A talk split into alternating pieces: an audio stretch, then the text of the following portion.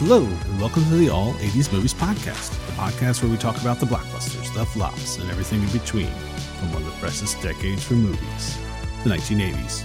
I'm your host, Bill Bant, and along with me on this journey revisiting 80s movies is my co host, Jason Masek. Ding dong. Who is it?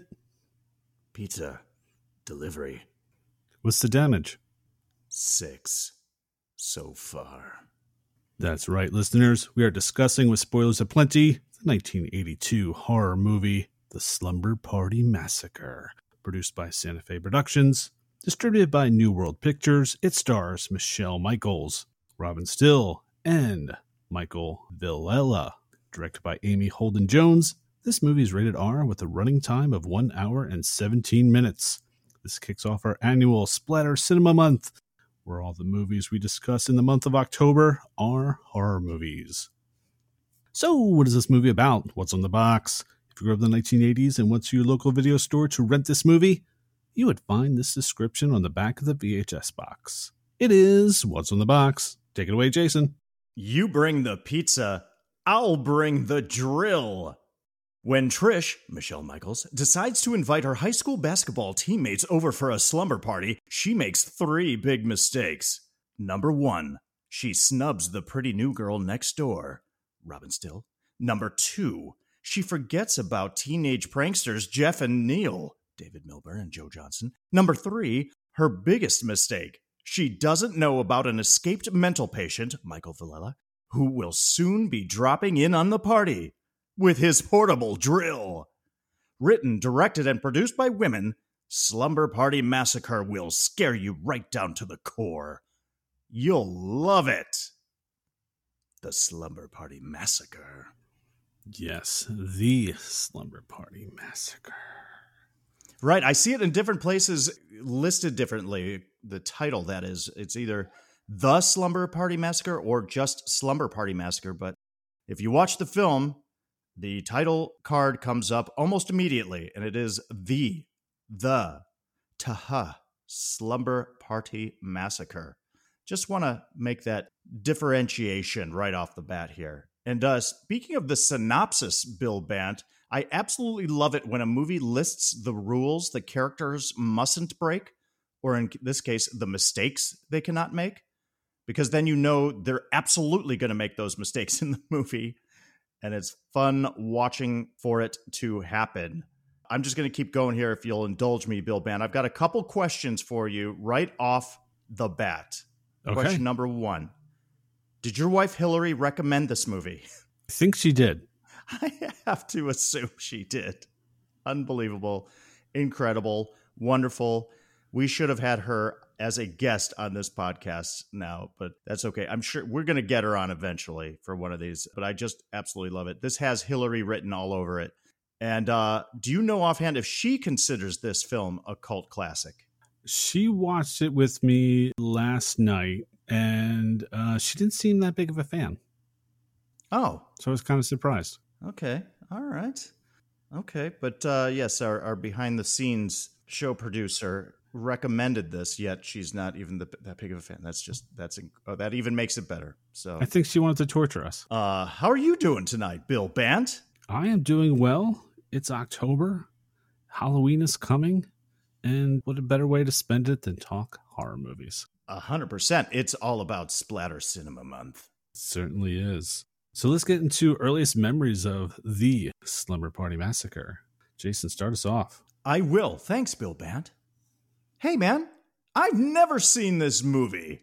And although I am a scaredy cat and not an aficionado of the horror genre, I am aware that this genre will never die, and thus I have a healthy respect for it. And honestly, from simply looking at the poster of this movie and sort of watching the trailer, I was absolutely pumped to see this because it looked like a ton of fun.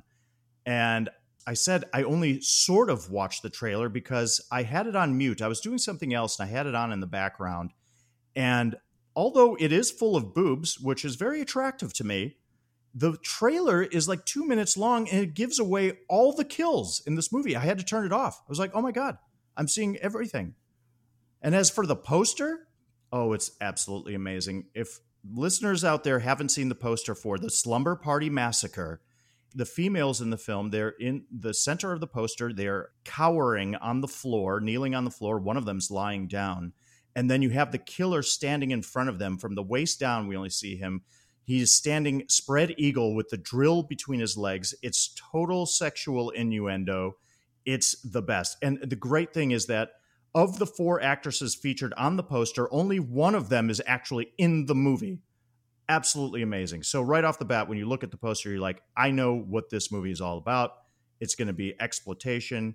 It's going to be sexual innuendo, and it's a slasher movie through and through. So anyway, even though I do not have a childhood perspective on this, it looked like a blast, and I knew it certainly wouldn't be a boring viewing experience, like uh, you know, going through the routine drill, if you will. What are your earliest memories of the Slumber Party Massacre? Yep, Jason, I'm ashamed to admit that this was my first watch also. But you cannot forget the iconic VHS box cover, which you just uh, described, of the four scantily clad ladies looking up as what we perceive to be the killer holding the giant drill. I would have loved to have rented this movie, but what would my parents say when I brought it home? So my parents, you know, let me rent Poltergeist or a Stephen King movie, but uh, I usually had to catch most of my horror movies on cable uh, when everybody was asleep. And I don't remember ever seeing that this movie was on cable. I'm sure it was, but I just never caught it. Even though I didn't see the movie, anytime I heard the word slumber party, I immediately think slumber party massacre. This movie certainly had an impact on me, even though I never got to see it. So thanks to this podcast, I can finally see it. That makes for a great excuse. So that's my yeah earliest memories. A couple days ago.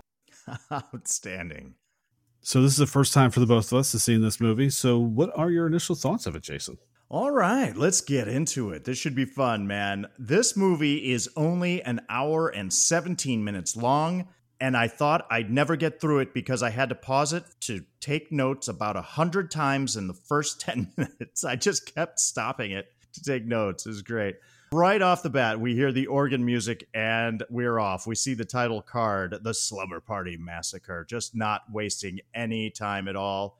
And we learn quickly from a newspaper headline that mass murderer Russ Thorn is on the loose. He broke out of prison. And well, that's easy. We know where this is going. So, again, not wasting any time.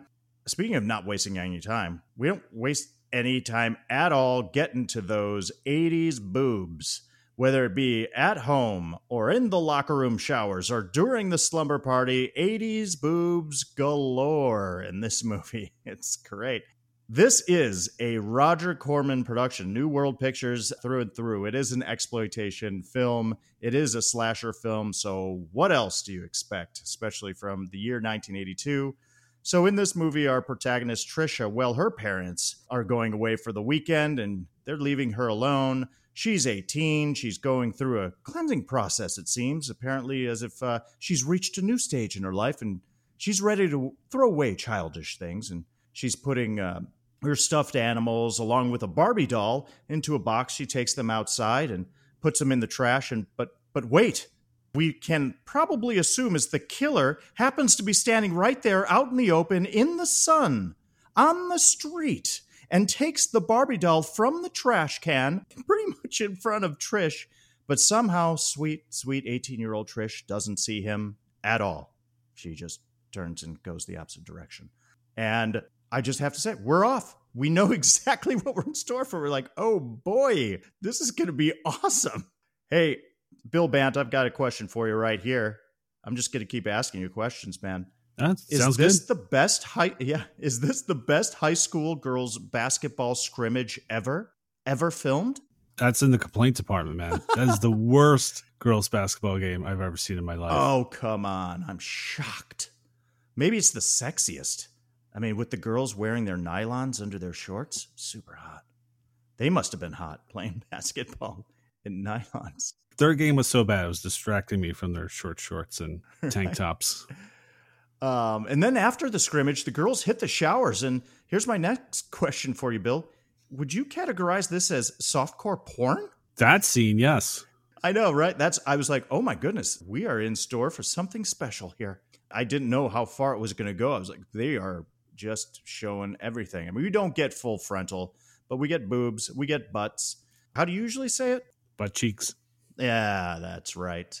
So, I have to admit, ladies and germs, this movie is surprisingly easy to watch. It is a quick watch. I was going to say originally, you know, about I don't know, a few minutes in, I was like, "Oh, this looks like it's going to be a step above a student film. It's not high quality." But honestly, man, you know, it's not shot that poorly. Sure, there are some shots that are cliche, the tropes are ever present.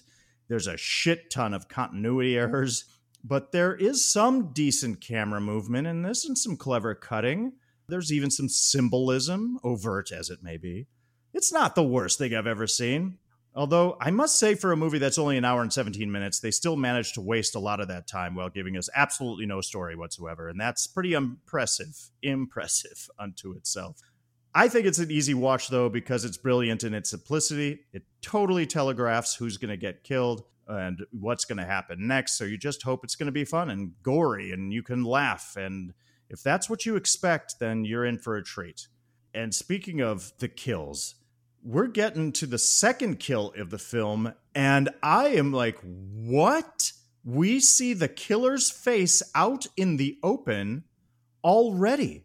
We're minutes into this movie, and I'm like, fascinating. They're just going to show us the killer right off the bat. I'm like, okay, this is interesting. This is a choice. I'm going to go with it. Guess what? It's not interesting at all. It's not interesting in the least.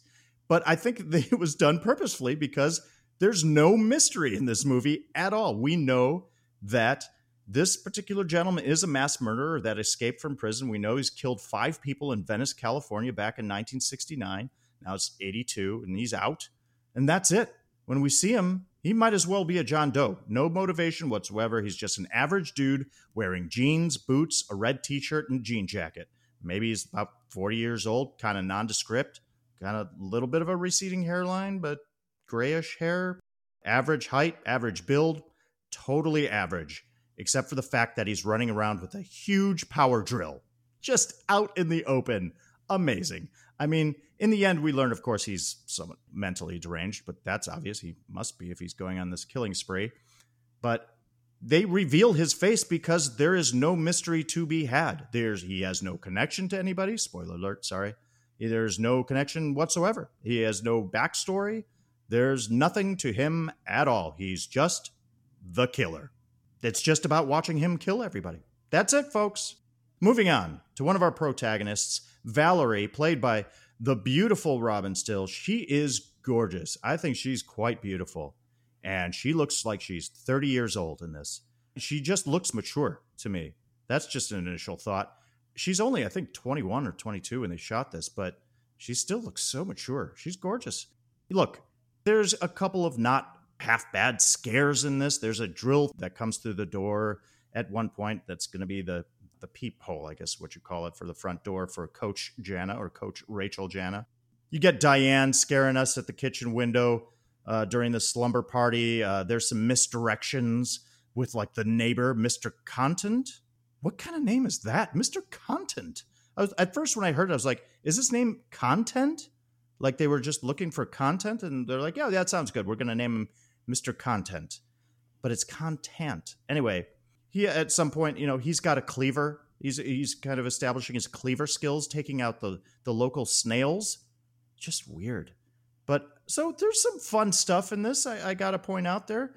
Look, we keep intercutting back and forth. But this is like there's almost like two through lines in this movie. We've got one storyline, which is the slumber party, which is takes place at Trisha's house, and she's got her girlfriends uh, Jackie and Kim and Diane over, and they're going to have some girl fun. It's a girls' night, and then across the street lives Valerie, who's the new girl at school, and Valerie is home alone with her younger sister Courtney. Um, we learned that their parents are divorced and they're out of town for whatever reason. So all the girls are in their respective homes alone, but we're watching the slumber party on one hand, and on the other hand, we're watching Valerie and her younger sister, and the intercut back and forth. And I'm going, why? Why do we even need to know about this relationship with Valerie and her younger sister? Well, they give us kind of a relationship. We understand their bond. Does it have any impact on the story whatsoever? Does their relationship come through in some way that plays into how scenes unfold or the, involves how they end up teaming up on the killer in the end or something or you know no nope nope so that's just an initial thought it's just i'm just totally confused as to why they were going back and forth between the slumber party the girls uh, relationship in that sequence or that through line and then on the other hand again valerie and her younger sister courtney and their scenes together anywho we know nothing nothing at all about these people outside of them being friends in high school. We know that Valerie is the new girl at school and her parents are divorced. Otherwise, all the dialogue and conversation in this is superficial and it's amazing. We just don't know anything about them. And I we really don't need to. We just don't need to. All we know is that these girls are really concerned about the score of the Dodger game from the night previous. That's what they're concerned about. It's it's freaking brilliant. They're so concerned about the score of the baseball game the night previous that they call their gym teacher or coach Jana to find out how the Dodgers managed to score six runs. What is happening in this movie? But regardless, they're true blue Dodgers fans. So for those Dodgers fans out there, this movie is for you. This is a party movie. This is a Roger Corman production. This is an exploitation movie. It's gore it's nudity, it's sexual language and innuendo. What I do love is that this film has a sense of humor. I'd almost say it was sneaky funny. We'll probably talk about this in the research later on as how it kind of came out that way. Now, it definitely doesn't take itself seriously. I know what, you know, it knows what it is. It knows what people want, and voila, there you go. It's got a bunch of holes, literally and figuratively. But I think back in 82, you got to strike while the iron's hot. You got these slasher films like Texas Chainsaw Massacre and Friday the 13th out there, and they're gaining popularity and it's a trend. So let's get in on it. Cash in, cash out. And they did here. Obviously, it worked because it spawned a couple of sequels and a couple of side trilogies. And look, it's not great, but it's not the worst movie ever.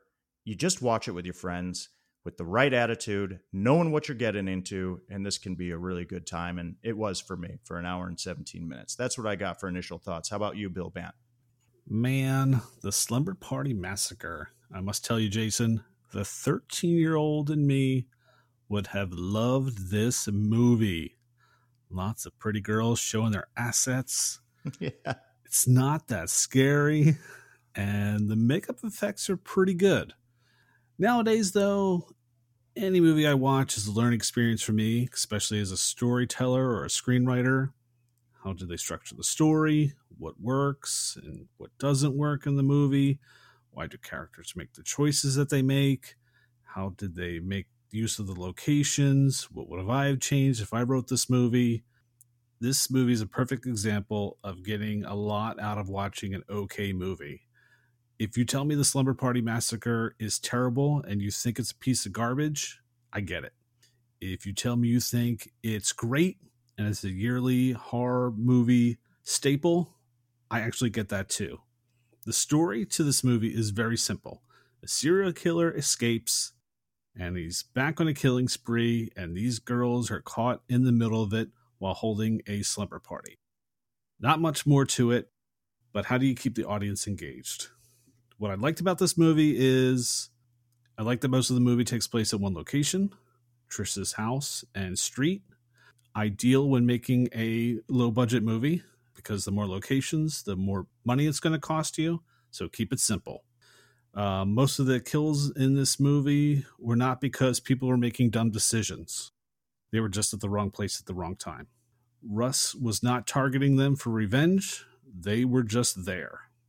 And even though the characters are mostly one dimensional, I didn't find myself rooting against them. You think about slasher films and you hope and cheer for characters' deaths. I didn't do that here. So that was a positive. What I didn't like, I didn't find that there's really any tension in this mm-hmm. movie. There wasn't really a point where I felt the least bit scared. Everything was a little too predictable at least kind of make me nervous at some point in the movie. I just didn't get that. I didn't get those kind of uh, emotions. Everything was just very by the numbers. And the same thing you said, Jason. They showed way too much of the killer. You look back at Jaws, and the best thing to happen to that movie was that the shark wasn't working. So what did they do? Leave it to the audience's imagination. They did it during the first kill, but then after that, when poor Linda's running around the school, we just we just see him, and I didn't find him very scary. He's not, he's not impressive. He's not menacing. There's nothing exciting about him. So that was kind of a, a negative. Now, this movie certainly has its highs and lows, but really impressed when a low budget movie can get made. It's very difficult to do. I mean, if you read the making of the Chainsaw Massacre or Evil Dead, you really have to cut corners and everyone has to chip in to make it work. I applaud the fact that they got this movie done and enjoyed the simplicity of it. So that's my initial thoughts of the movie. Yeah, I totally agree. It is definitely by the numbers. Everything in here is on the surface. There is no depth. There is no relationship development outside of the relationship between Valerie and her younger sister Courtney, which we don't really even get into that much. We they have a rapport. There's a bit of camaraderie, but there is no real uh, story here. What's missing for me, as you were uh, explaining your initial thoughts, Bill Bant, is lore. What I love about some slasher films is there's some sort of lore. Sometimes there's a fantastical element. You know, there's some kind of backstory where you're waiting for a kind of reveal of what is the connection. Usually there is a connection between the killer and the victims, or there is some sort of hidden motivation that comes out that is revealed, anything. But here it literally is just about a killer picking off his victims one by one, and you're just watching it for what you hope to be are inventive kills, creative kills. And if you like the the makeup effects, and they are pretty decent in this, then you're looking for some good uh, some good splatter, right? So there's some of this in here, but to yeah, to me, this is just a total party movie where you you uh, you fire up the popcorn with your friends and you have fun with it, poking fun at it, and knowing that probably the the filmmakers, I think, as they were, are in on the joke as well, so everybody can kind of have a good time with it. But it is not to be taken seriously, that's for sure. Agreed. So let's move on to favorite scenes or moments. What are some of our favorite scenes and moments from the Slumber Party Massacre? All right, let's get into it. So, uh, my first favorite scene is a little ways into the film, and I'm calling it John and Diane's death in the garage. So, I guess technically it's a dual death, if you will. And now we understand because it's revealed right from the beginning that there's this uh, kind of this guy, uh, Russ. What's his name? Russ Thorn. Thank you very much.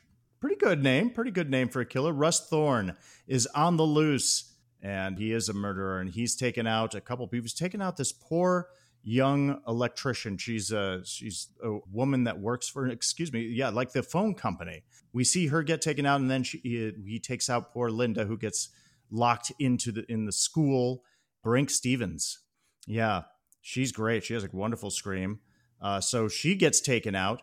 But now the slumber party has begun, and we have Trish and Jackie and Kim and Diane all at the party. And we know that Diane is dating a young gentleman, another high schooler named John Miner. And uh, here was a little fun misdirection uh, earlier in the film when Diane is, I guess, walking back from school, and we're led to believe, or we were thinking that maybe the killer is creeping up on her from behind, but it turns out to be her goofy, kind of bubbling, this oversized dude named John Miner. And clearly they're connected and they're having a good relationship and they're very thirsty for one another. And so they're just horny young teenagers. Well, Diane has joined a friend here, friends for the slumber party. And who decides to crash the party? Well, that would be John Miner. He just decides to show up in his car and he pulls right into the driveway.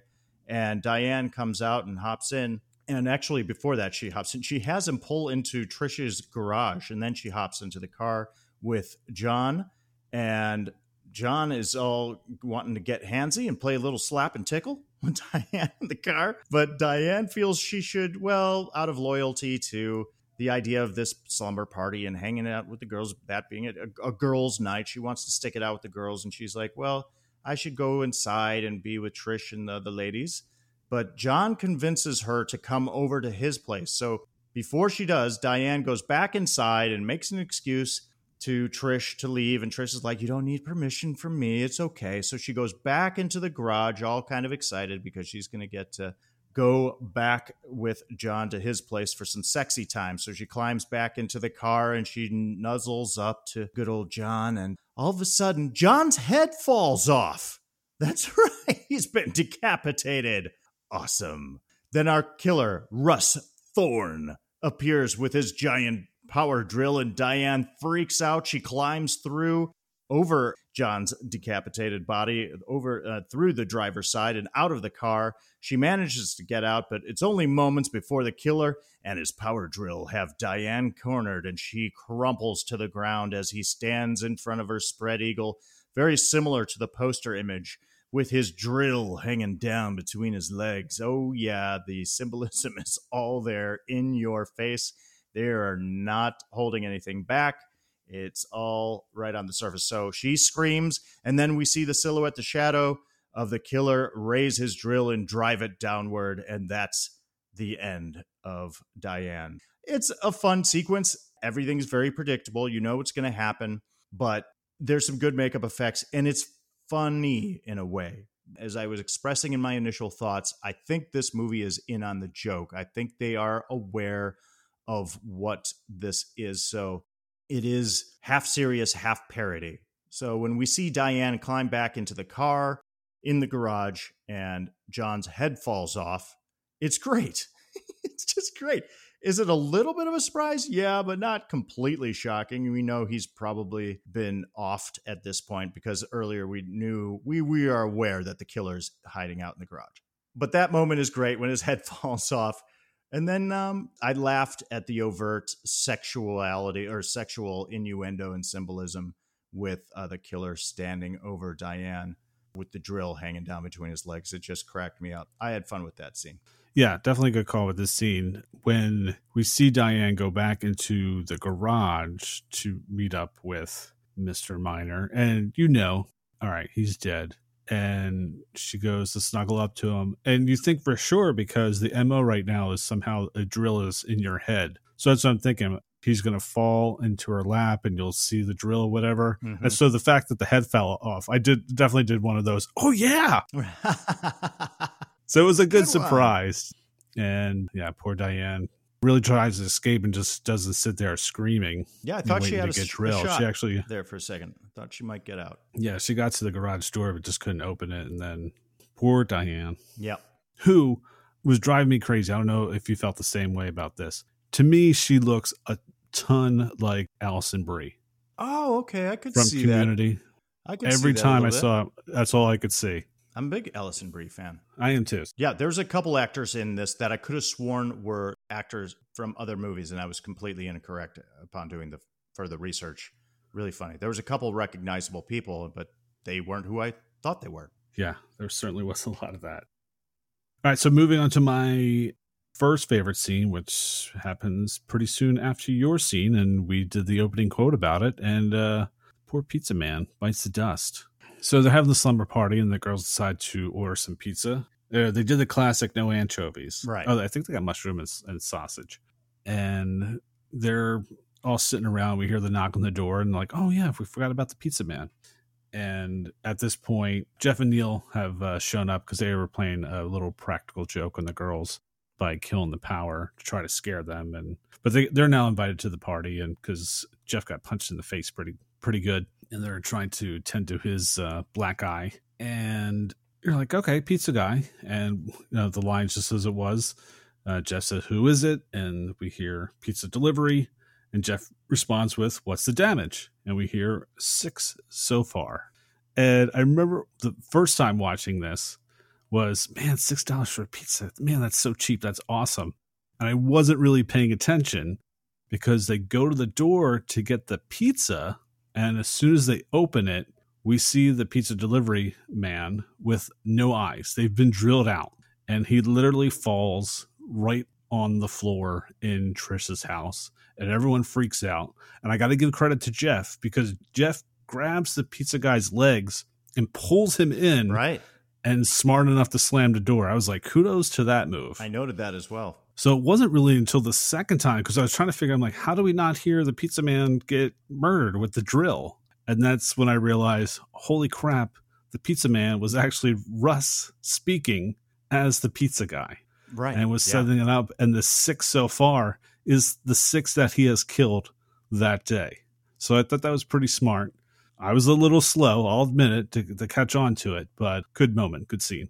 I had this written down as well. This was my next favorite moment. It is great because it had me thinking as well. Now, I did pick up on the fact that it was the killer on the other side of the door. And when he said six so far, when he says so far, I'm like, oh, that's the killer. Cool. But then I was going, wait a minute. He's killed six. So I paused the movie and I'm going over it. I'm counting on my fingers. I'm going, oh, it's first he killed the phone woman. Then it was Linda. Then it was Mr. Content. And then it was John and Diane. That's five. He's only killed five so far. And I'm like already about to write this down as a complaint. I'm like, this is wrong. And then, of course, Jeff opens the door and the pizza delivery guy is the sixth one that he's killed. I thought that I was did the same I thing. thought that was pretty same smart. Thing. I was like, no, he's only killed five so far, but the sixth is the pizza delivery guy himself. So great. Clever moment there. All right, what do you got next for scene or moment? Yeah, absolutely. Uh, my next favorite scene is I'm actually going to go with another dual death here. I got to go with Jeff and Neil because I'll start with Jeff. Now, at this point, uh, our boys have crashed the party. That's Jeff and Neil, whom we've already mentioned because in that moment we talked about, well, they were already inside and hanging out with the girls and uh, ready for the pizza to show up. And yes, Jeff had, uh, you know, when he had surprised the girls in the garage in the dark, which was not a good idea. One of them gets a good swipe at him, giving him a black eye. And I love the fact that Trish tries to cure his black eye or ease the pain, the bruising, with some cold hot dogs. Okay, yeah. I mean, they didn't have any frozen meat they, or a steak, I guess, in the freezer. That's what they were looking for. And clearly no ice pack. So they went with hot dogs. And regardless, they're hanging out. But now at this point, we know that the pizza delivery guy has been murdered. He's missing his eyes, and there's a killer on the loose outside. And Jeff and Neil, being the good guys they are, they decide that desperate times require desperate measures, and thus they decide to split up. Jeff's going to go out the back through the garage to go get help, and Neil is going to go across the street to Valerie's house to seek her help. Now, when Jeff goes into the garage, which of course is completely dark, he doesn't see any of the mess that was left from the killer before, because we know John and Diane have been killed in the garage before this, but Jeff doesn't see that. So he goes to the garage door, and uh, while he's trying to open it, all of a sudden he hears some creaking from above. Suddenly, but strangely very slowly, the body of Diane swings downward toward him, and he sees a big old drill hole in her forehead. Diane's clearly dead. He screams, and as he's screaming and freaking out, we hear the drill fire up, the big old power drill fire up behind him, and it goes right through his back and through his shoulder, coming out the front. Pretty good effect. I liked it. I liked it a lot. And down goes Jeff. Now, meanwhile, Neil is running across the street to Valerie's house and he's banging on the front door. But Valerie herself, well, she's watching an, another Roger Corman movie. It's a Roger Corman movie within a movie. An old Roger Corman black and white movie called Hollywood Boulevard from 1976. She's got it on full blast. So she can't hear anything. And meanwhile, outside, you got Neil pounding on the door, going, Valerie, Valerie, we need help. We need help. Let me in. And of course, our killer, Russ Thorn, comes out of the bushes with his drill. But Neil, to his credit, drums up the courage to go after the killer with his knife. Neil had brought a knife along with him. And, well, they kind of tackle each other and roll around in the grass a bit. And uh, it's funny because I think in the middle of this, Valerie actually had heard the commotion that Neil was making at the front door, runs over, looks out the the uh, the front door. But at this point, the killer's already come after Neil, and vice versa. And for some reason, they've rolled in the grass off screen, so Valerie can't see them. And it's like, oh, nothing's happening out there. Meanwhile, Neil and the killer Russ Thorn are uh, going at it. Neil drops the knife. The killer picks up the knife and stabs away, goes right at Neil with the knife several times. And I thought this was kind of cool because there's a little creative editing and cutting here. The killer stabbing Neil is intercut with that black and white movie that Valerie is watching, that movie called Hollywood Boulevard, where a victim is being stabbed at the same time in that movie. And it goes back and forth between the stabbing in the movie, the movie within the movie, and then the stabbing that's happening in real time with the killer killing Neil. Uh, so I thought that was cool. I thought there was some some creative stuff going on in there. I like both those kills back to back. Yeah, I had the uh, Jeff death scenes down as uh, one of my favorites. Not the best plan that Jeff and Neil were coming up with because I get they were trying to do one was going through the front door, one was going through the back door. So that leaves you a 50 50 shot of the killer possibly catching and killing you. Right. I don't like those odds. But one of the things that is interesting about the movie is every time one of the girls get killed, it's implied. Whereas when you see Jeff and Neil get killed, Neil's death is pretty brutal. I mean, Yeah. he just gets stabbed like 15 times. You're like, oh my Jesus yeah, Christ. lots of blood. You see That's- everything. But the Jeff one I liked more because it's really the first time you see the drill in action actually going through someone and he gets distracted by poor Diane and then all of a sudden gets the drill.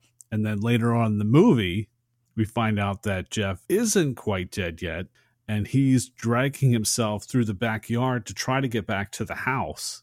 And he's at the back door and he's almost like pawing at it like a dog and the girls hear it but they're afraid to answer the door thinking it could be the killer and unfortunately jeff is loud enough that russ does see him and then comes up to him with the drill and offs him and the girls are literally on the other side of the door listening to this and then you see jeff's blood and they realize there was someone out there that they possibly could have saved and just yeah. made it worse so poor jeff Poor Jeff gets indeed. done dirty Good call, man. Because you are correct. Technically, the scene I described, yes, he was not actually killed. It's like he gets killed twice. Poor bastard. Yep. Uh, so for me, my last one, it's uh, I guess it's a moment, and it's I, I just call it. We found Kim. That's I get, we have the same stuff. I love it. That's exactly what I had too. Okay. Yeah, of course. At this point in the movie, we were down to two of the uh, original four slumber party girls, and Russ Thorn gets into the house and he stabs Kim, and the other girl is Trish, and Trish gets away. And and while all this is going on, Valerie and her sister Courtney have come into the house to investigate what's going on because Trish was on the phone with Coach Jana, and Coach Jana heard all the commotion. So Coach Jana calls Valerie to see if she could go over to the house. And then Coach was like, you know what? It's not a good idea. Just stay there. I'll come over. And while Valerie's waiting, Courtney decides she wants to go over and see what's going on.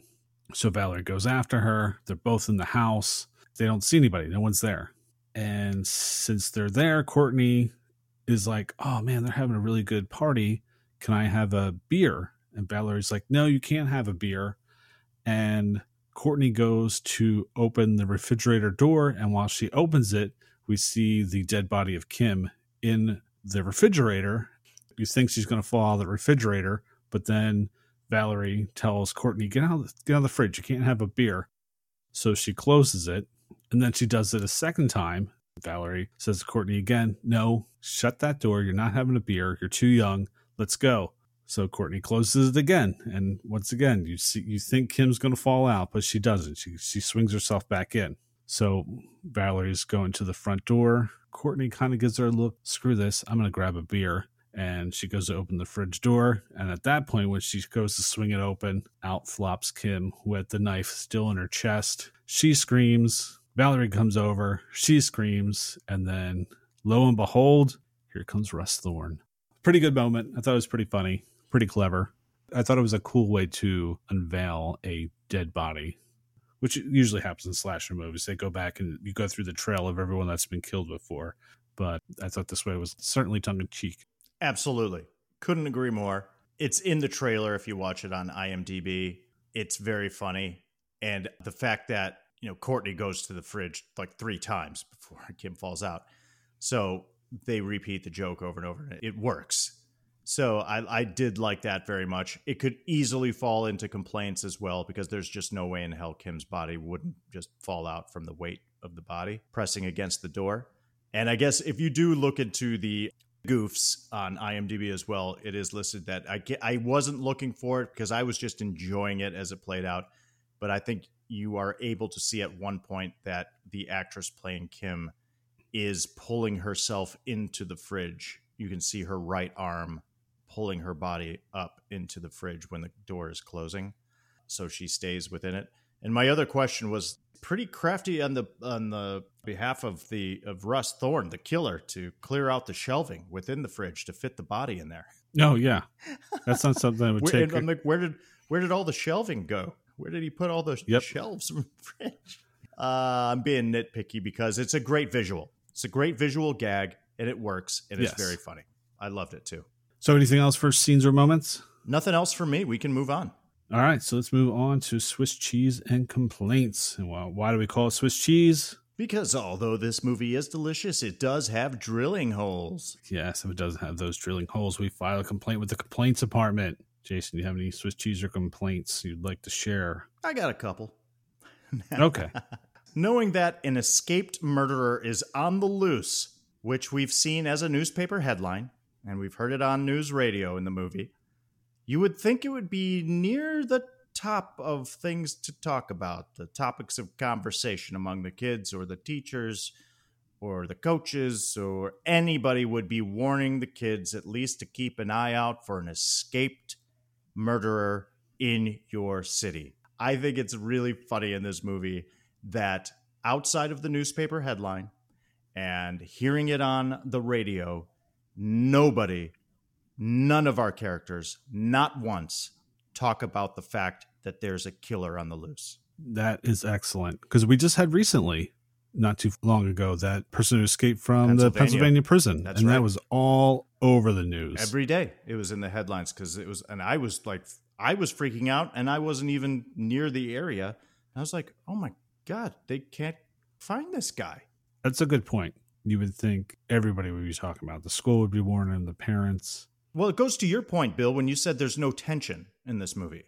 And that would have added to the tension. To, if you know there's a killer on the loose, there would be some fear built in, at least. The, the protagonists would know that they've got to kind of keep they'd Right, be 'cause they could be joking. They- yeah, exactly. They joke about it or lock the doors and it would make it harder for the killer to get in or they'd have to it just it would make it then the killer would have to be more creative about tracking down these kids and going on his killing spree if people were aware that he was even around.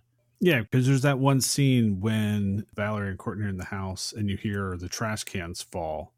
And one of them kind of made a joke like, oh my God, Russ Thorn's out there. Yeah. Then Valerie goes out to clean up the cans and that makes her super nervous because what are the chances it actually would be? I mean, it's not, but he is there. But Right, right, right. it would just build the tension Yeah. of, oh my God, he is there. But no, that's a good call. It would be all over the place, even back then. Sure. What do you got, man? I'm just going back to that girls' basketball All right, was- let's get back to It to was just god awful. I would just think, either as a writer or director, if I'm watching them play and it's just that bad, I would have thought of something else for them to do instead of play basketball.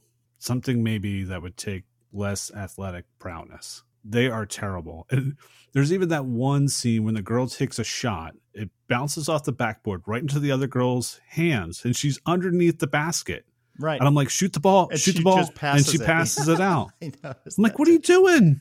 You're under the basket. You got to shoot it. I just would have had him do something else. Well, I think at one point I was like, okay, well, at least this girl can dribble somewhat. And other than that, it's clunky. It doesn't look great. It's not like a well edited sports sequence. And it just doesn't serve the story. Everything in this movie just kind of happens. Not kind of, it just happens. So why even have them playing basketball at all? How does that feed the narrative? It doesn't.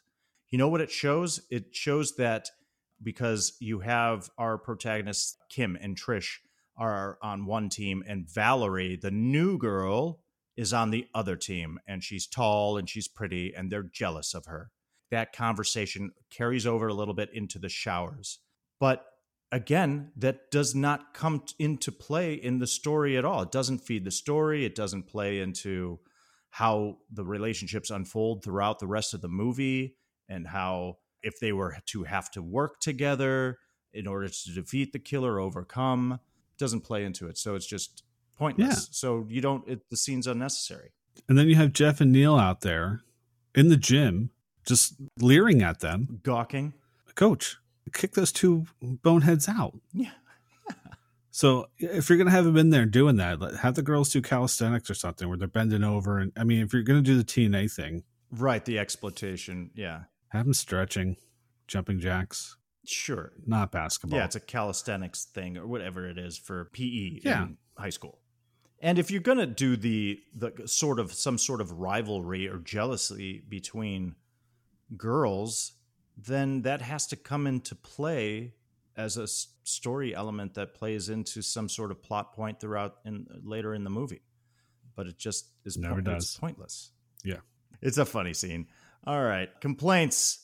Let's see. Oh yeah, this was uh, with Valerie and her younger sister Courtney when they do go over to Trisha's house to see what's going on because initially Valerie has been alerted that maybe something's off, that there was some screaming because she had the phone call from Coach Jenna. But then younger sister Courtney, she just goes over to Trisha's house because she has gotten her makeup done by Valerie and she has her hair put up. She's looking pretty and she kind of wants to just go be a part of the slumber party and just kind of like, hey girls, what's going on? And she's just the younger one that looks up to the older girls. And so Courtney just walks right over. And we know that they eventually, both Valerie and Courtney, end up over there and they get inside and they find Kim dead in the fridge. And then I think, well, actually, I apologize. I think right before that, this is what happens. So we got to back up for a second. When Valerie goes after Courtney, when she goes across the street to Trisha's house, she knocks on the front door. Then Valerie goes around to the back and knocks on that door, and there's no answer there either. And she looks down and notices the blood stain on the door and the pool of blood on the ground, which belonged to Jeff, as Bill laid out. Jeff, that's where Jeff finally met his demise, but his body has been removed.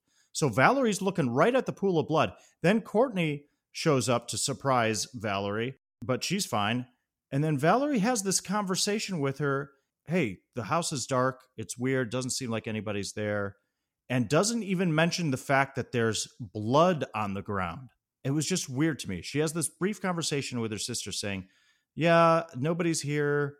I don't know what's going on. We should just leave. And by the way, there's a giant pool of blood on the ground, and we should probably call the cops. How about that? It was just funny to me that she just forgets to mention the blood. And then it's great because Courtney like looks off to the side and cue the uh, lightning and thunder effect. Oh yeah, comes out nowhere. timely. That didn't make any sense to me when she's like, I'm like, you don't notice that's blood? Like, I mean, okay, it's outside, it's dark. It might not look like blood, but there's definitely something there and she doesn't really examine it further. Come on. Yeah, it's foul play has occurred here. It was yeah, I agree with that. Valerie missed something there. Um, this could be a goof or it could be a complaint. There's a scene where on the girls, uh, the slumber party just started and they're in the house and they hear something in the kitchen and they go to investigate. And Trish is like, "Oh no, I left the burner on," and the coffee pot explodes. So if it's on the stove and the burner is on, what's the first thing she does? She literally grabs the pot. Hello? You know how hot that is right now? Now you have blisters all over your hands. Oh, totally. She doesn't even try to turn up the burner. You could tell the burner's not even on. But what the hell? You can't touch that. Instinct would have been to pick it up by the handle and put it in the sink, not literally grab the glass coffee pot with your hands and look at it. It's ridiculous. I don't know how they missed that they, when they were filming that. Again, it's just kind of like sometimes we watch these movies and you always you wonder like when a film takes a collaborative effort and a lot of times you have like a script supervisor, you have a continuity person who's keeping an eye out for things, but it's like you should just have a common sense coordinator or a common sense consultant or some sort of common sense supervisor just to watch things unfold and go, would somebody actually do that? Because it defies common sense or wh- whatever it might be. It's just funny that we always watch these movies going, is there just no oversight? Is nobody paying attention to the details? And God knows, as a filmmaker myself, and you too, Bill, and, and our friends, we know that we can get too close to a project, especially if, if you're the writer, director, uh, or even an actor. Sometimes you just can't see the forest for the trees and you miss things. But that's why you have a team. Some, somebody should be looking out for those obvious mistakes. Correct. This was a little nitpicky, but when Valerie initially went into Trisha's house, she's calling for the others, and we see Trish and Kim upstairs they do not respond to her. Oh, I know. And Kim's like, "That's Valerie. We should say we should call out to her." And Trish is like, "No. What if she's friends with the killer?" What the f are you talking about? I know. Why would you think Valerie's friends with the killer? What has given you that th- like inclination whatsoever? And she explains yeah. later. I think Trish does say something to the effect, "Well." Jackie had gone to the front door and the killer was there, which he was, and that's how Jackie gets killed. But Valerie comes through the doors, like, or vice, whatever the order was. I'm maybe getting this mixed up, but she's like, well, maybe Valerie's teaming up with the killer. That's a reach there, Trish. Yeah, that's a hell of a conspiracy theory right there. You missed a major opportunity, and Kim ends up getting killed as a result. Oh yeah, that was a complaint too. If they would have just yelled out to Valerie when she came in the first time, then they would have teamed up and gotten the hell out of there. Uh, I only got a couple other ones. What else do you got here? Uh, yeah, poor Kim's death. So they're up in the bedroom, yeah. in Trish's room, I assume, and Russ literally climbs through the bedroom window because you know you should leave it wide open when you have a killer running around the house. and somehow he misses the girls initially, even though they had their back to him. And I think it was Trish hits Russ with the bat and knocks him out. Mm-hmm. And instead of checking on him, they try to move the barricade they have in front of the door, but they're too slow. And Russ gets up right away. Oh, yeah. And stabs Kim. And man, Trish doesn't even give it a thought. She just whoop, moving see on. See you later, Kim. Some friend. Brutal. I I noted that too. I looked at my wife at that scene. She's like, "Yeah, I probably would have left her too." And I get it. I probably would have maybe done the same thing. At least throw out a sorry. Or like, no, Kim, no. Yeah, exactly. Downstairs for me. Oh, Trish. So back to Valerie. At this point in the movie now, I keep I keep harp, harping on Valerie scenes, but she has now the killer's inside the house running around. Valerie's in there. Courtney is in there too. And she tells her sister, Courtney, run. But the killer's kind of in between them. So Courtney needs to go one way, and Valerie uh, takes the option of going downstairs. And I just wanted to note that this house in Venice, California, has has a downstairs. Usually, you don't get a lot of downstairs in homes in California. So I clocked out. But Valerie goes downstairs, closes the door behind her. She runs into the dead pizza delivery guy. Well, she's got to go to the workbench to look for a weapon, which I give her credit. You mean she's going for it? She's like, I got to go on the attack here. I got to find something to defend myself, take out this killer and there's just a wide array of tools at the workbench. It just kind of made me just think of Workshed from Evil Dead yep. too. But there's all kinds of things. The, and she actually picks up a drill, which I thought was kind of funny. And she picks up like a little drill bit, and she's like, "Oh, that's not going to work." this is really funny because yep. the killer's got a huge drill, right? So I thought that was a cute moment. But then her choice is to go with a giant electric circular saw. like, what? That's a little unwieldy. like, why would you choose that of all things? Uh, but then, of course, then she ends up going for a machete, which I was like, why is there a machete down there? Unless they've got a lot of overgrown foliage and bush around that particular house. Maybe in Venice. I don't know. That's what requires a machete to get through the jungle of Venice. I just thought that was funny that she chooses that circular saw, which of course is then connected by an extension cord to the wall, which stretches out only so far, and she can't use the saw regardless then because she can't go all the way upstairs. Right, because it's plugged so, into something on the other side of the basement. You could have found another yeah. plug maybe, the extension cord. Yeah. It would have been funny if she ran upstairs with it thinking she was good, and then the plug comes out again. And don't get me wrong, yeah. The image of, let's say, like a, a tough woman coming into her own in this moment, just finding her courage, finding her inner strength, and she pulls up this giant saw and the vroom, vroom, vroom, and revs it. That's a cool image, but it's just not practical. I thought she was going to do herself in, to be honest. Oh, yeah, when she totally. grabbed it and started running off with it. I was like, oh, she's going to kill herself. Oh, man. Here we're thinking she's going to be the hero and she dies. All right, my last complaint. Let's just talk about Courtney real quick. All right, let's talk about Courtney. Two quick questions. Uh, does Courtney work at Hooters part time? The way she was rocking those orange short shorts, I was like, "Oh, Hooters waitress." I can't believe I haven't said my I have my usual my signature phrase, holy shit, short shorts, because you are absolutely right. She is she's uh not leaving a whole lot to the imagination, young Courtney. Right, and then how old is she supposed to be? Good question. It's tough. I I don't know why beyond fifth 15 grade. was in my my head, but we're we're thinking the the older girls are seniors. They're supposed to be 18. Right. I yeah, I figured she was like 15. 14, Okay. 15. I wonder how old she really was. I couldn't find that information Oh, yeah. because she seemed like she was probably 18, 19 in real life. And I could yeah. not, for the life of me, figure out what age she was trying to play in the movie because it seemed like her attitude f- fluctuated from like an 11 year old to like a 15 year old to like a 12 year old to 16. I'm, I'm like, how old are you supposed to be? I, I don't know. Right. And she's a pretty girl, but it's still like you're watching it going, there's something wrong with this. there's my But she look, she literally looks like she's wearing Hooters issued oh, it's orange shorts. You're right. You're right. They are Hooters shorts. Totally.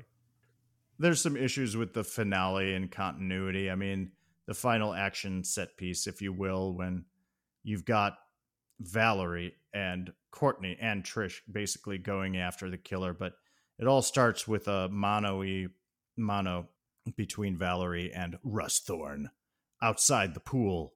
They're at the, in the pool area, and Valerie's going after the killer with her machete, and he's got the drill.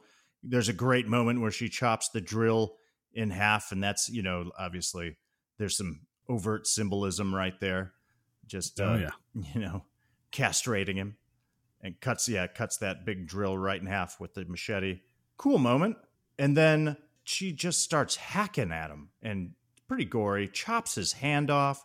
He drops the drill, and at one point, with his right hand that is still attached, he reaches out for her, and he's got this weird look on his face. We've barely heard anything from the killer at this point. He has spoken a few lines, which are really creepy, and he's reaching out toward her. And then in the next shot, he's got the drill back in his hand. It just pops back into his hand all of a sudden, and it's just really like all over the freaking place.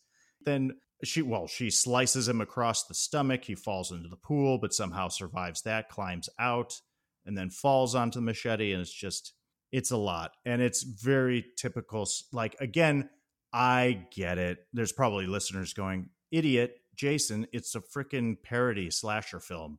But the problem with the movie sometimes is that it knows what it, it is, but kind of tries to be serious in moments and then is a parody in others. So that final action piece, the final kill and everything is a little messy, literally and figuratively. Well the biggest mistake they always make and this is anytime it has something to do with water someone falls into a body of water and they get out and 10 seconds later they're instant dry Right. That's that was another continuity issue. Yeah, right. I read that too. Yeah. i mean he was in the pool for a while he should be sopping wet Oh, I hate it when I fall into a pool with my jeans on too. That's the worst. It takes forever for your jeans to dry. yeah not for russ he was fine Uh, good stuff. anything else Uh, no, that's it for me. all right let's move on to hey it's an actor All right. So in this segment, we spotlight a character actor you have seen in many other films, an actor making their big screen debut, or an actor that makes an uncredited cameo. It's hey, it's an actor. Who do we choose this week? All right. Well, you would think this is uh it's a movie with mostly female protagonists. It's all about the ladies in this movie, both creators and actors and producers and writers, but I went with a gentleman. I chose for this week's Hey, it's that actor, David Millbern, who plays Jeff, who sort of gets killed twice in this as we've described. Friend to Neil, and we know nothing else about Jeff whatsoever except that he yeah, should have stuck with the Boy Scouts. From IMDb, we know that David Millbern is an Emmy award winning actor and producer. He was a child actor in commercials. He was in the McDonald's spot called Glasses to Go and was the smile behind their Sundae Smile campaign, Sundae as in the dessert. And by 17 years old, David had already studied and worked with Lee Strasberg at the Actor Studio in New York City. After graduating from Northwestern University, he had a role playing Lance Hurt on ABC's General Hospital. Hey, Hillary should love that, huh, Bill? Yeah. And that brought him to LA. And David's first film was a lead in this movie, Roger Corman's The Slumber Party Massacre, which, as we know, became a cult favorite. Uh, he had more feature film roles, which included Sir Ian McKellen's Doctor in the Oscar winning Gods and Monsters. He was Mariel Hemingway's captor in In Her Line of Fire and Alfred Molina's match in Texas Rangers. He was in a lot of movie of the week, or I should say, movie of the weeks.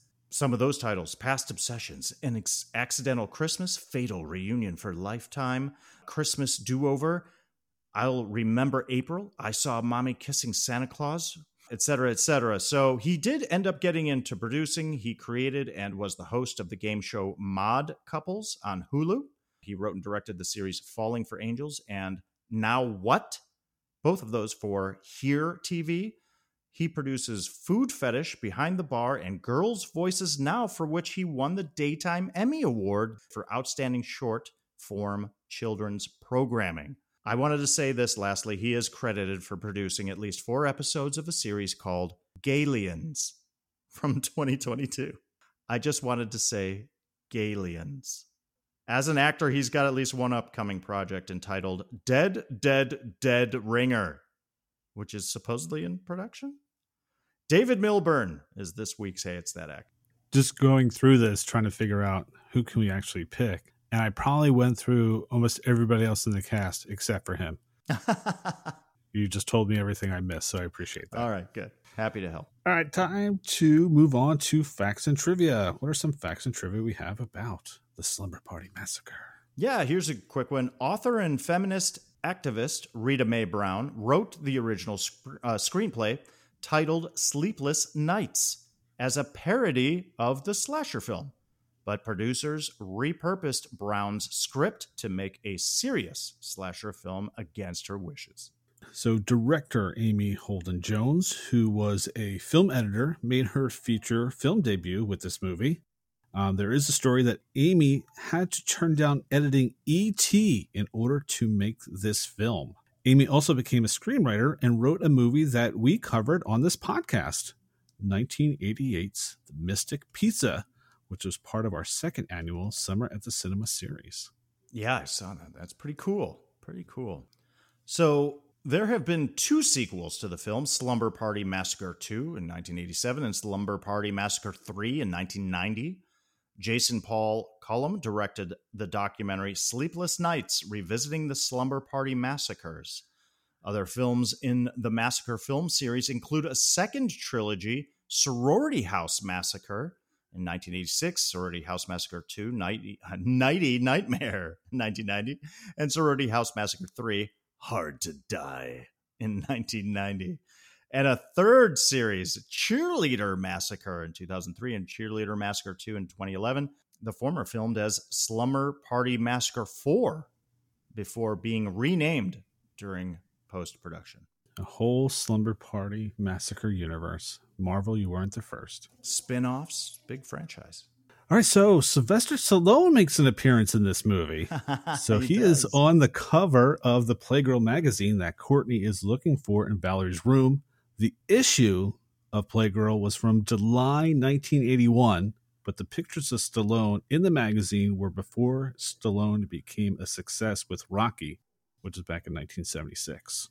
Michael Villella, and there's a ton of trivia on him. It's just really funny. I'm going to rattle this off. I give him credit, man, because he took this seriously. Michael Villella read the book Helter Skelter in order to research the role of Russ Thorn. He created a whole backstory for his killer character, well beyond what's mentioned in the film. He also stayed somewhat in character during filming, which helped creep out the young women. It was my first acting job, he stated. He also deliberately isolated himself and avoided talking to the other cast members during shooting the picture. For a majority of the shoot, he was feeling like his character rather than just acting it out. He recalled uttering mama during his final death scene, but Amy Holden Jones, director, nixed it for fear of it garnering the killer some sympathy. He also based his physical body movements as Russ Thorn on the peacock. I love it. I laugh only because I'm an actor myself, and God knows I've gone too far with roles done backstory and written character background and really delve deep into it only to have so much appear on the screen and make none of that play, you know play on the screen in the final cut so nobody would ever know that I did any work on the character. So God bless you, Michael Villella, for putting in the effort your first acting role. He went for it. Yeah, still trying to figure out the peacock thing. Mm-hmm.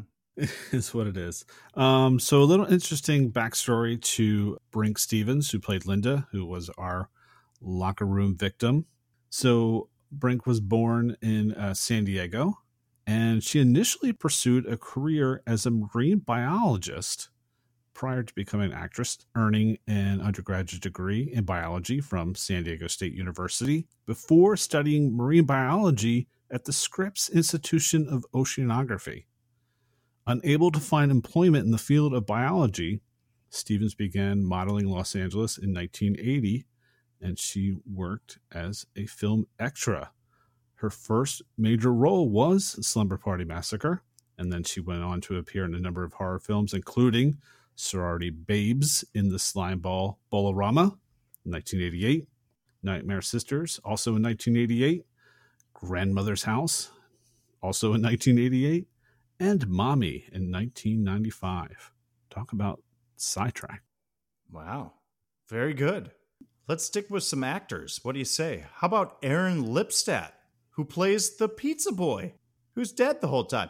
Yeah, he actually directed Android in 1982, which was also released in 1982. And Android was produced by Roger Corman, who also produced, like I said before, Hollywood Boulevard, the film being watched by Valerie.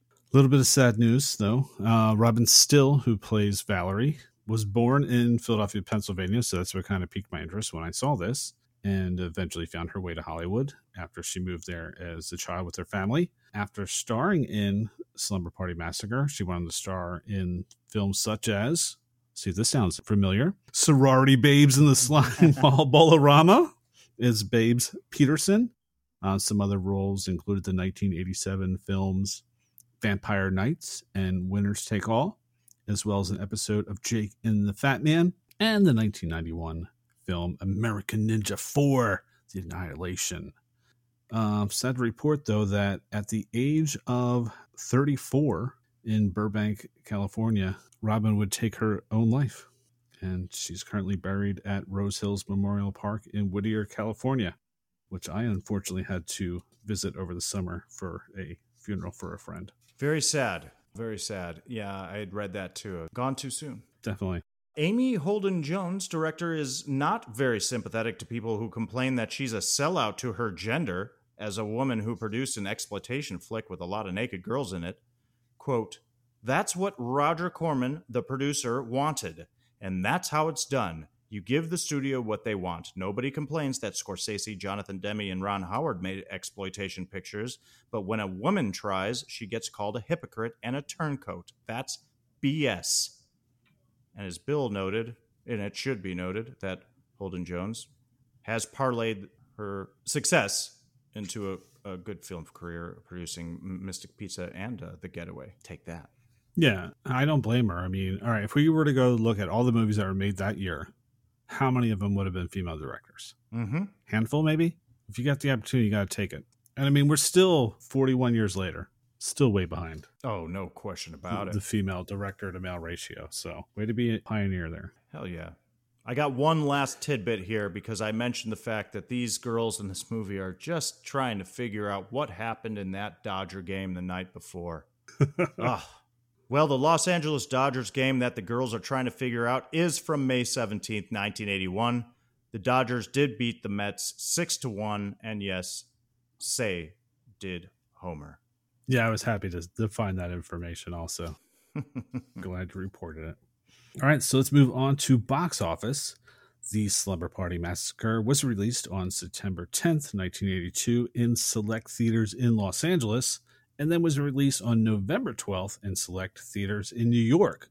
On an estimated budget of $220,000, there are no known confirmed numbers how it did at the box office. I did read it grossed $3.6 million domestically, but is not listed on any year end box office numbers. And I checked IMDb, the numbers, and Box Office Mojo. The movie is not listed on any of the end of year box office reports, which I thought was kind of interesting. No kidding. But if it did actually make $3.6 million on that small budget, that's definitely a hit in my book. No doubt about it. So, moving on to reviews. Surprisingly, Sneak Previews did not review this movie for their show. Uh, Leonard Maltin, however, did give the movie one and a half out of four stars.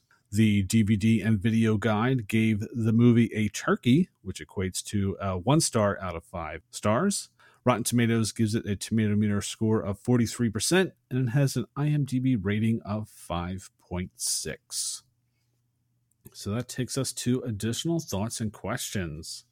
What are some additional thoughts and questions we have about the Slumber Party Massacre? Well, one of the reasons I brought up Aaron Lipstadt as the pizza boy was not only because he did direct Android in 1982, but also I just I want to say he does great work in this film. He's dead the entire time and completely believable as a dead guy. But the best aspect is the fact that he made sure his delivery hat slash cap would stay on even under the most dire circumstances. That hat isn't going anywhere. Even when his body is dragged down the hall and then thrown down the stairs into the basement, that hat stays on his head. Yeah, that is pretty good. He must have it like bobby pinned on or something. That's all I thought too.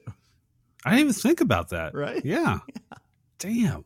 That's good. He kept that hat on. He's like Indiana Jones, the pizza man.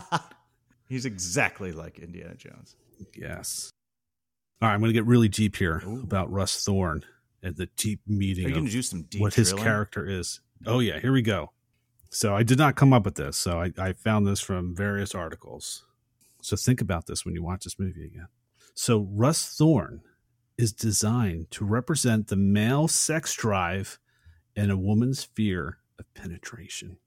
Russ's drill weapon is given a lot of phallic imagery and he makes a few sexual comments. It takes a lot of love for a person to do this. Yep. Before he attempts to kill Trish. Thorn takes some time to fondle his drill and say things like, I love you. I know what you want. And of course, at the end, as you mentioned, Valerie comes out with the machete, she ends up castrating him. So, the representative of that drill. A lot of deep meaning. It's really deep underneath the surface oh, of this oh, film. Yeah. So, so, think about that when you watch this. Yeah, it's not obvious at all. We're getting just jokes, folks. It's jokes because, yeah, phallic symbols everywhere or just the drill, I should say. I was just to say that in English class when we'd be doing Shakespeare and, and your teacher would get the, you know the deep meetings about it, and I, the back of my mind, I was just thinking to myself, maybe he just wrote it because he needed the money. Mm. Maybe maybe there isn't all this symbolism. We're we're just bullshitting. Right. Totally. Here's a, an additional thought. Wait, Trish has a boyfriend. This happens really early in the movie. Trish is dropped off by a, her boyfriend named Mark, who rides a motorcycle. She kisses him and says goodbye. And I'm like, wait a minute, did I miss something? Is there a deleted scene? What happened to Mark, Trish's boyfriend? Is he in any of the sequels? Because he doesn't come back in this movie and is never mentioned of again. All the girls are talking about boys. Diane's got John Miner. They're talking about this, that, the other thing. What I, I don't know. And it's just kind of like, well, here's Trisha's boyfriend on a motorcycle. He's got a nice thick mustache. I don't know. What happened to Mark and his mustache? Yeah, I wasn't exactly sure if that was a boyfriend. Well, she kisses him. Well, I don't know. Is that know. what friends did know. back in the early 80s, 19? You know, it was the 80s. That's Maybe. If you had a bike, all the girls kissed you. True. Yeah, that was kind of like yeah, she came out of nowhere with him. And it's funny because then the camera pans over because she walks into her house and it pans over to Valerie's house, which is directly next door. But later on in the Mhm. film, the way it's played, it seems as though Valerie's house is actually across the street, but they're next door Right. to each other in that shot. No, they they are literally next door to each other. Mhm. Which is also odd because Valerie's like the supposed to be the new girl in school, and nobody Right. knows her, but she lives right next door to Trish. Maybe that's why Trish is trying to be nice to her. Yeah, But yeah, you would think They're that maybe the. Mark there would be a scene where Mark would pick up Trish from the school. yeah. Maybe he's an older boy. Her college boyfriend. Now I'm really thinking about it. Before it's just like, ah, whatever. Well, he doesn't. He's not in the beginning of the movie. We don't see him at any point. It's not even. No, we don't even get a close up of him. It's a wide Nope. shot. Yeah. him pulling up on his motorcycle with her on the back. He drops her off. She kisses him on the lips and says goodbye. He rides off, and the camera pans over to see Valerie walking into her house directly next door. Hold on a second. Who's Mark? I wouldn't be surprised if it was just someone on set who had a motorcycle. That was in, that's in the research. There is Oh, something is to that effect of that people were trying to figure out who that guy was because I don't think he's listed in the credits. I could be wrong, but they were thinking he's either a producer or um, some people were joking that he was some big time, uh, like a like a name producer that just popped in for that one shot just to be in the movie, but nobody could really identify him. Yeah, it's kind of funny because you have the scene early on. We we have our first victim, who's the uh, telephone repair woman. Super cute. Well, the only reason I find out her name, her name's Mary, because if you watch the trailer, they mention her name, Ah, but it's not listed in the credits on IMDb. It's just listed as telephone repair woman. there you go. Yeah, I don't know. I was like, you know, if you want to know, her name's Mary. And then, and the reason I bring up the Mark thing also because when we first go to Coach uh, Jana's house, and we have the little surprise where the drill comes through the door, Right. the girl that opens it is not an actress; she's part of the crew. That's right. So yeah, I was wondering the same thing as Mark. I was just like, who's got a motorcycle? I do. Okay, you're going to be in a scene. I'm not an actor. Ah, don't worry, it'll be wide. No one will see you. You you work with what you got, and they had a yeah didn't have a lot of money. They made the best of it. Yeah, that's what you do. Just sometimes there's stories about what they had to do in order to make a movie like that. They're are almost sometimes better than the movie itself.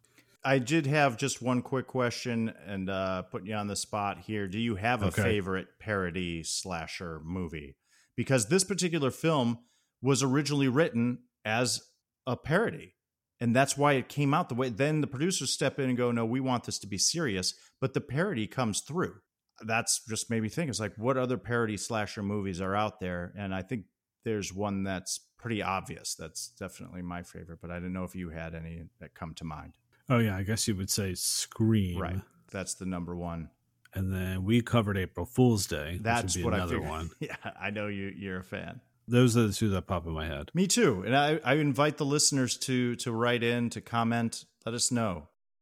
All right, anything else? Nope. All right, rating time. So, on a scale of one to five drill bits, what do you give the Slumber Party Massacre?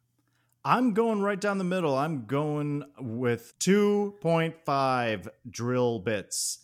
I thought about giving it two, but man, I kind of had fun with this. I had I kind of indulged. Invite your friends over to watch this, ladies and gents. Fire up the popcorn, as I said. Have a few cocktails, have a few laughs. This is not a cinematic masterpiece, but it is a cult classic. It's a it's of a piece of a genre. It's because it's a Roger Corman production and it's exploitation, and it couldn't help but be a parody. And in spite of all efforts to the contrary, I mean, it's a good, bad movie. It doesn't take itself seriously, nor should you. Two and a half drill bits for me. I am right there with you, Jason. Two and a half. The acting's okay. The movie itself is simple. I love low budget movies that somehow make it happen. And the important thing is, too, now, knowing that there's sequels, this movie was good enough to make me want to watch the sequels to see where they went from this. You did that. I'm going to give it another shot with the whole Slumber Party Massacre universe. And uh, I'd recommend do the same if you haven't seen it. Yeah, give it a shot. It's it's not a masterpiece by no stretch of the imagination, but it's it's a quick what, 87 minutes, 77 minutes, 77 minutes. Yeah, Jesus, yeah. yeah, pretty short. So you don't have too much to lose. So two and a half drill bits to me. Um, okay, so I think that about wraps it up for uh, this week's episode. All right. And I would like to make a quick announcement, a little promotion of something that I, Jason Masek, am currently involved in.